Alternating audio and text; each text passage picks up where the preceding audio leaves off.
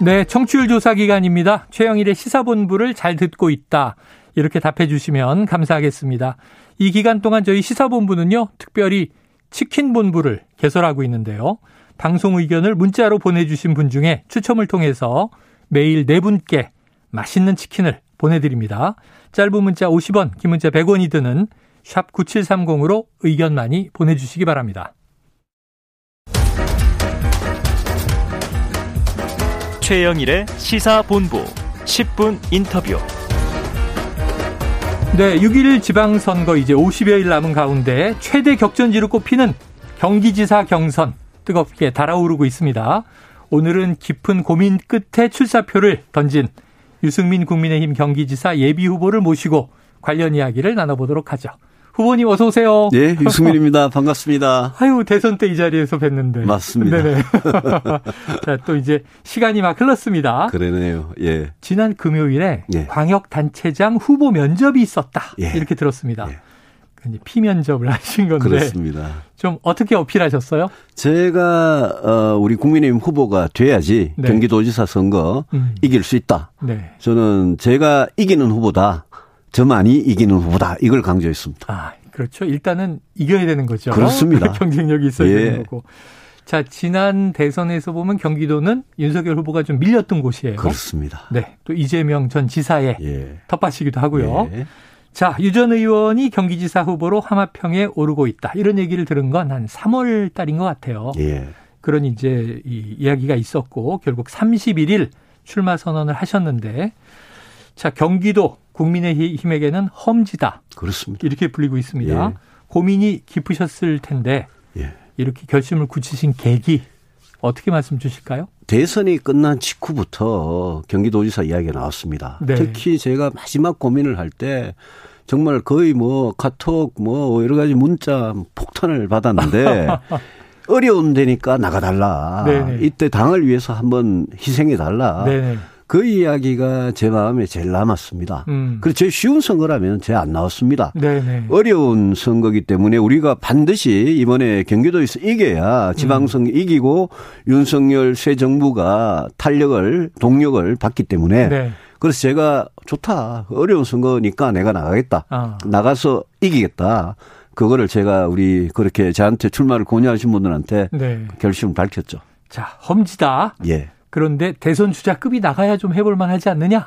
대선 주자급이라기보다 저는 네. 모르겠습니다. 저는 경기도민들께서 네. 국민의힘에서 유승민이 나오면 음. 찍어주겠다. 아. 그렇게 말씀하시는 분들 저는 많이 들었고 네. 그분들 용기 얻어서 나왔습니다. 어렵기 때문에 예. 네, 나왔는데 용기를 내서 나오셨다.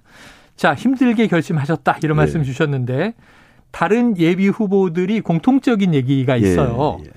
예. 자, 출마 명분에서는 내가 앞선다. 뭐 음. 내가 앞선다. 이런 얘기들이 있고요. 또 지역 현안을 얼마나 파악하고 있을지 궁금하다. 예. 자, 이런 의문들을 좀 조기에 해소시켜 나가야 될 것 같은데요. 정치를 23년간 하면서 대한민국의 모든 정책적인 이슈에 대해서 고민을 했고 네. 대선 두 번 출마하면서 경기도에 대해서 제가 공약을 했기 때문에 음. 경기도에 대해서는 뭐 경기도가 대한민국 그 자체고요. 음. 경기도에 대해서 누구보다도 저는 파악이 잘 돼 있다고 네. 생각합니다. 그 제보고 뭐 연고를 따지시는데 제가 네. 최근 여론조사 보니까 경기도민들 중에 어 경기도 출신이어야 된다라고 응답하신 분이 1%가 안 되세요. 어. 그래, 그래 제가 그걸 보고 경기도민들은 연고를 안 따지는데 네. 왜이 다른 후보들은 연고를 따질까? 네, 네. 연고 따지는 게 이게 좀, 좀 너무 구시대 발상 아니냐. 네. 경기도민들은 연고가 아니라 자기들 문제를 해결해 줄 도지사가 지금 필요하다. 네네. 네. 이거거든요. 그래서 저는 일 잘하는 도지사로 승부하고 싶습니다. 음. 특히 경제 분야에 저는 뭐 늘뭐 뭐 강점이 있다고 스스로 네. 제일 주장하기 때문에 경제 분야에서 경기도의 주택, 교통, 복지, 보육, 일자리 이런 거를 해결하고 음. 경기도 경제를 다시 성장시키는 그런 도지사 네. 그꼭 돼보고 싶습니다. 그러게요. 경기도에서 연구를 따진다는 얘기는 많이 들어보진 못했습니다. 그러니까 영남, 호남, 뭐 충청, 제주, 강원 다 네. 와서 사시는 여기에 네. 연구를 따지면 경기도에 사시는 많은 분들이 얼마나 어 나는 경기도가 아닌가 이렇게 생각하지 예, 않겠습니까? 맞습니다. 자 그런데 최근에 이제 언론이 관심을 갖는 건 뭐냐 하면 본선 전에 경선이에요. 그렇습니다. 이 지금 이 김은혜 전 대변인이 예. 매일 아침에 이제 당선인 대변인으로 나오다가 딱 사퇴를 하고 경기도지사 출마를 선언했는데 그러다 보니까 이거 윤심을 얻은 것이냐? 근데 이제 김은혜 뭐 예비 후보는 윤심 아니고 민심이다 이렇게 부인하긴 했습니다만 요 대목은 어떻게 보세요? 저는 윤심은 이기는 후보한테 있을 거라고 생각합니다. 아. 예, 저 유승민만이 이길 수 있기 때문에 네. 저는 뭐 윤심은 이기는 후보한테 있을 거고 아. 윤심이 특정 후보한테 경선 전에 그렇게 작용하는 그런 건 일은 없다. 있을 어. 수도 없다. 네. 예. 대통령께서 대통령 되실 분이 이제 곧 취임하실 분이 나라 전체를 생각하시고 네네. 한 정당의 당의 어떤 공천이나 어떤 당내 문제에 대해서는 개입하지 않는 게 옳고 안 하실 음. 거라고 봅니다. 음, 안 하실 것으로 본다. 네. 이기는 후보에게 윤심이 있다. 그렇다고 봅니다. 알겠습니다. 자, 경선에서요. 이 책임당원 50, 여론조사 50. 지금 룰은 이렇죠? 그렇습니다. 예. 네. 자, 어, 당심 반, 민심 반. 그렇죠. 예. 자, 그럼 이제 매체에 따르면 이게 김은혜 이 의원 측에서 예비 후보 쪽에서 후보 단일화를 추진해서 격차를 줄여보겠다. 이런 계획을 검토 중이라는 보도가 있었어요. 이 뭐 내용은 이제 사실 확인이 필요합니다만 자, 이게 성사된다면 좀 경선은 더 치열해집니까? 그렇죠. 아무래도 더 치열해진다고 봐야죠. 그렇지만 네. 단일화 이야기는 전 처음 듣는 이야기고 네네. 그 지금 우리 당 안에서 경기도의사 후보로 이렇게 출마하신 분들이 있기 때문에 음. 그 이야기를 저는 함부로 하는 거는 그분들에 대한 예의가 아닌 것 아, 같고요. 아, 네. 뭐 단일화를 하든 않든 저는 제 정책과 제가 본선 경쟁에 있다. 그걸로 저는 승부를 할 거니까 네. 예. 뭐 제기를 가겠습니다. 예. 다른 후보에 대한 예의도 말씀을 하셨고 예.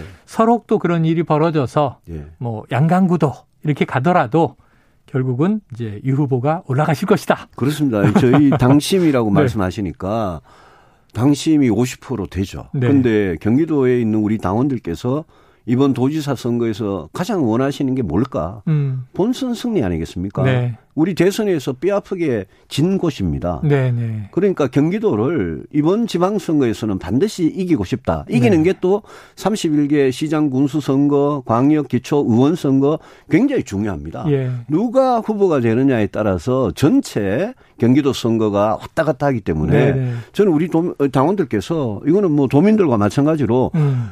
도민들이 민심이 가는 쪽으로 네. 저는 당심도 분명히 따라갈 거라고 생각합니다. 당심도 따라갈 예. 것이다.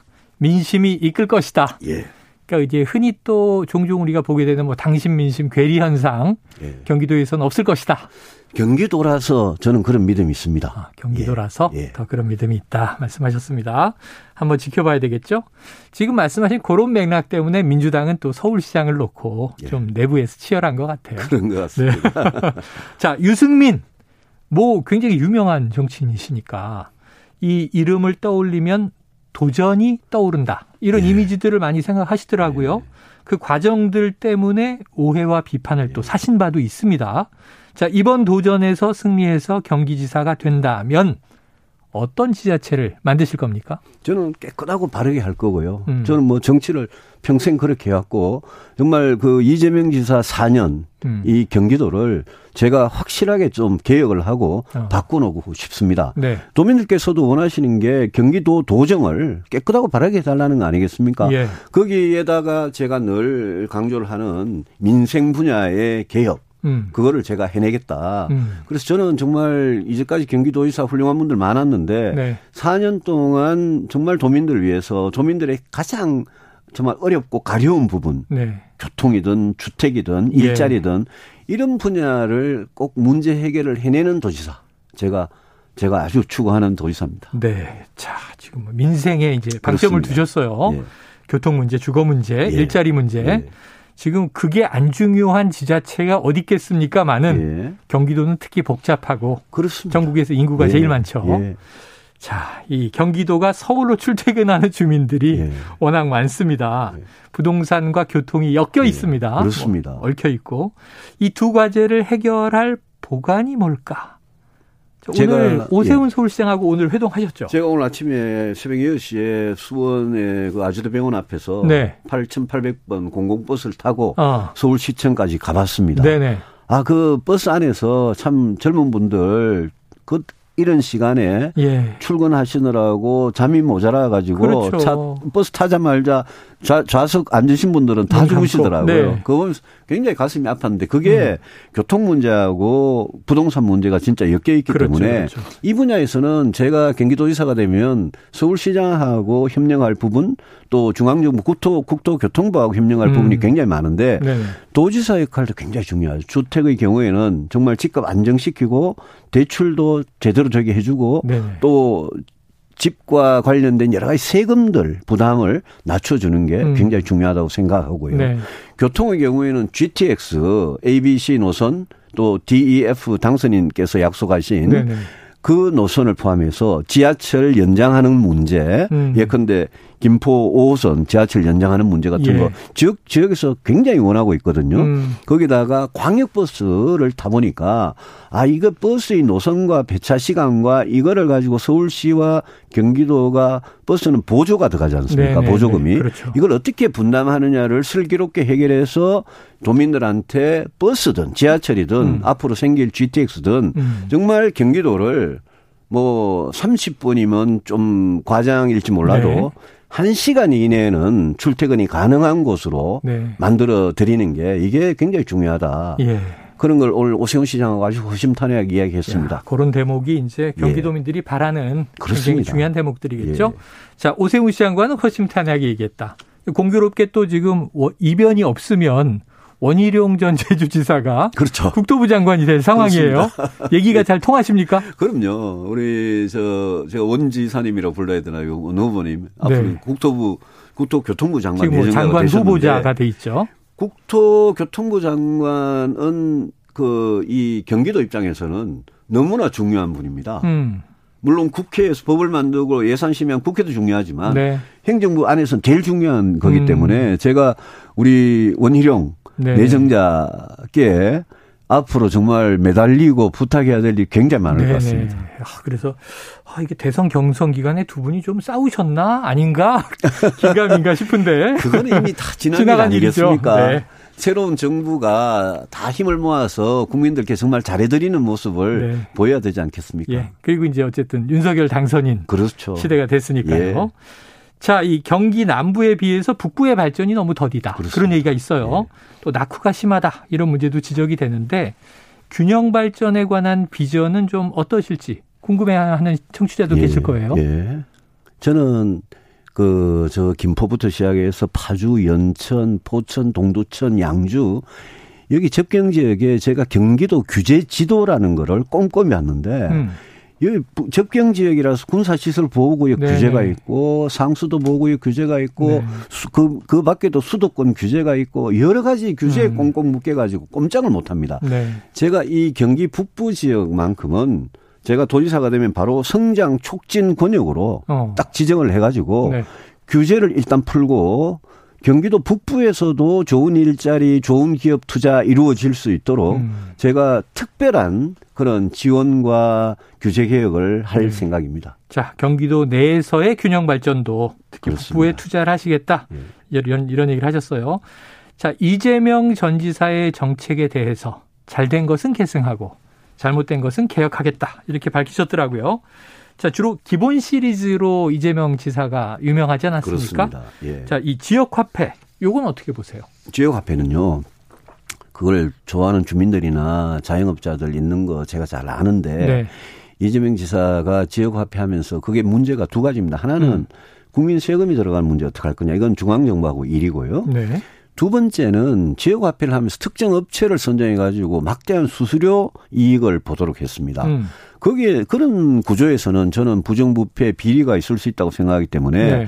그런 부분은 저는 확실하게 개혁해야 되고 어. 말씀하신 대로 이재명 지사의 기본 소득, 기본 주택, 기본 금융, 기본 시리즈는 제가 벌써 지난해부터 이재명 지사하고 페이스북 토론을 엄청나게 논쟁을 했던 사안입니다. 네네네. 네, 네. 그 부분은 제가 확실하게 개혁을 하되 음. 지금 청년이나 네. 또 농어촌이나 음. 문화예술인이나 그런 분들한테 가는 기본이란 이름으로 가는 수당 내지 배당이 있습니다. 네네. 네. 그 부분은 제가 꼭 필요한 곳은 최대한 어. 지켜드리되 네. 이재명 지사가 무모하게 세금을 써서 추진하려는 부분은 음. 확실하게 계획을 하겠습니다. 네. 그런 의미에서는 좀 이제 보편을 예. 선별로 바꿔서 필요한 보, 것에 흐르도록 예. 하겠다. 복지는 능력에 따라 세금을 내고 네. 그 모은 세금을 가지고 국가의 도움이 꼭 필요한 분들한테 드리는 게 원칙이죠. 네. 그 원칙에 충실해야 한다고 생각합니다. 알겠습니다. 자, 이제 경선도 있지만 본선이 또 만만치가 않아요. 그렇죠. 경선도 지금 변수가 발생한 얘기를 아까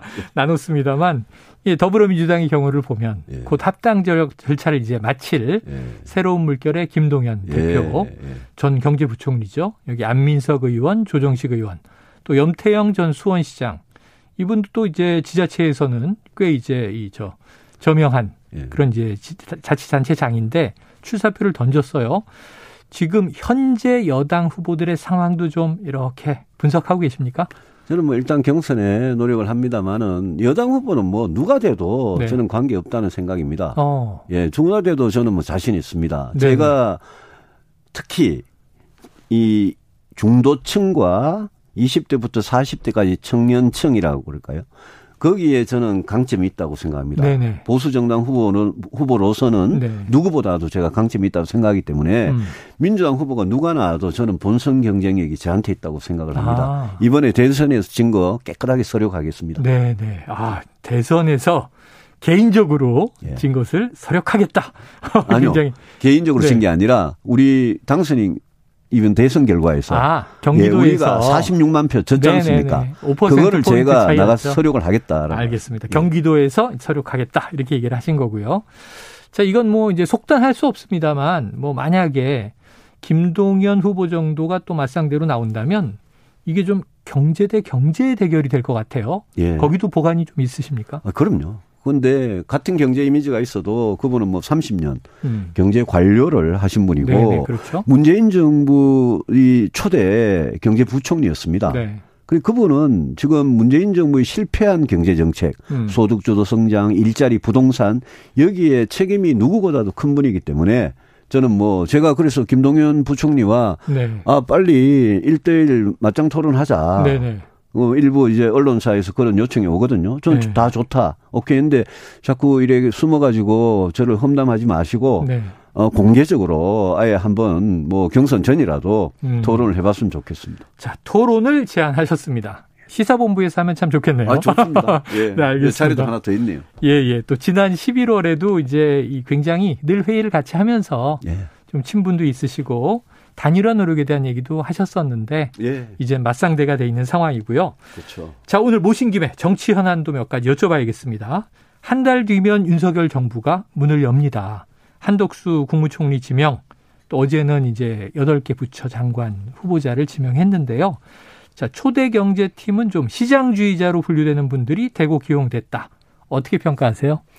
그 총리 어, 지명자는 정말 뭐 과거 김대중 노무현 정부에서도 아주 요직을 네. 그 지냈던 경륜이 대단한 분이고요. 네. 저는 뭐 잘된 인사라고 보고 아. 또 추경호 부총리 네네. 네. 그 지명자도 아유 정말 정말 유능한 경제관료 출신입니다. 네네. 네. 그 그분이 뭐뭐 뭐 그렇게 자유시장 경제주의자로서 시장 경제만 강조할 거라고 저는 생각하지는 않습니다. 아, 네. 그리고 아까 우리 이야기했던 국토교통부 같은 경우에 예, 예. 원희룡 내정자. 네. 어, 저는 뭐 지사도 해보시고 음. 또 이번 대선 과정이 거치면서 공약도 직접 다 해보시고 네. 부동산 관련해서도 여러 가지 공약을 했거든요. 저는 뭐 좋은 후보라고 생각합니다. 그래서 음. 저는 이번에 윤석열 당선인의 첫 인사 네. 내용을 보면서 아, 아주 이 뭐라 그럴까요 능력 위주로 어, 경륜이 있는 분들로 네. 그래 했기 때문에 저는 굉장히 뭐 민주당에서도 음. 반대할 이유가 별로 없을 거다라고 네. 생각합니다. 안정적이다 이렇게 예. 평가를 해주셨습니다.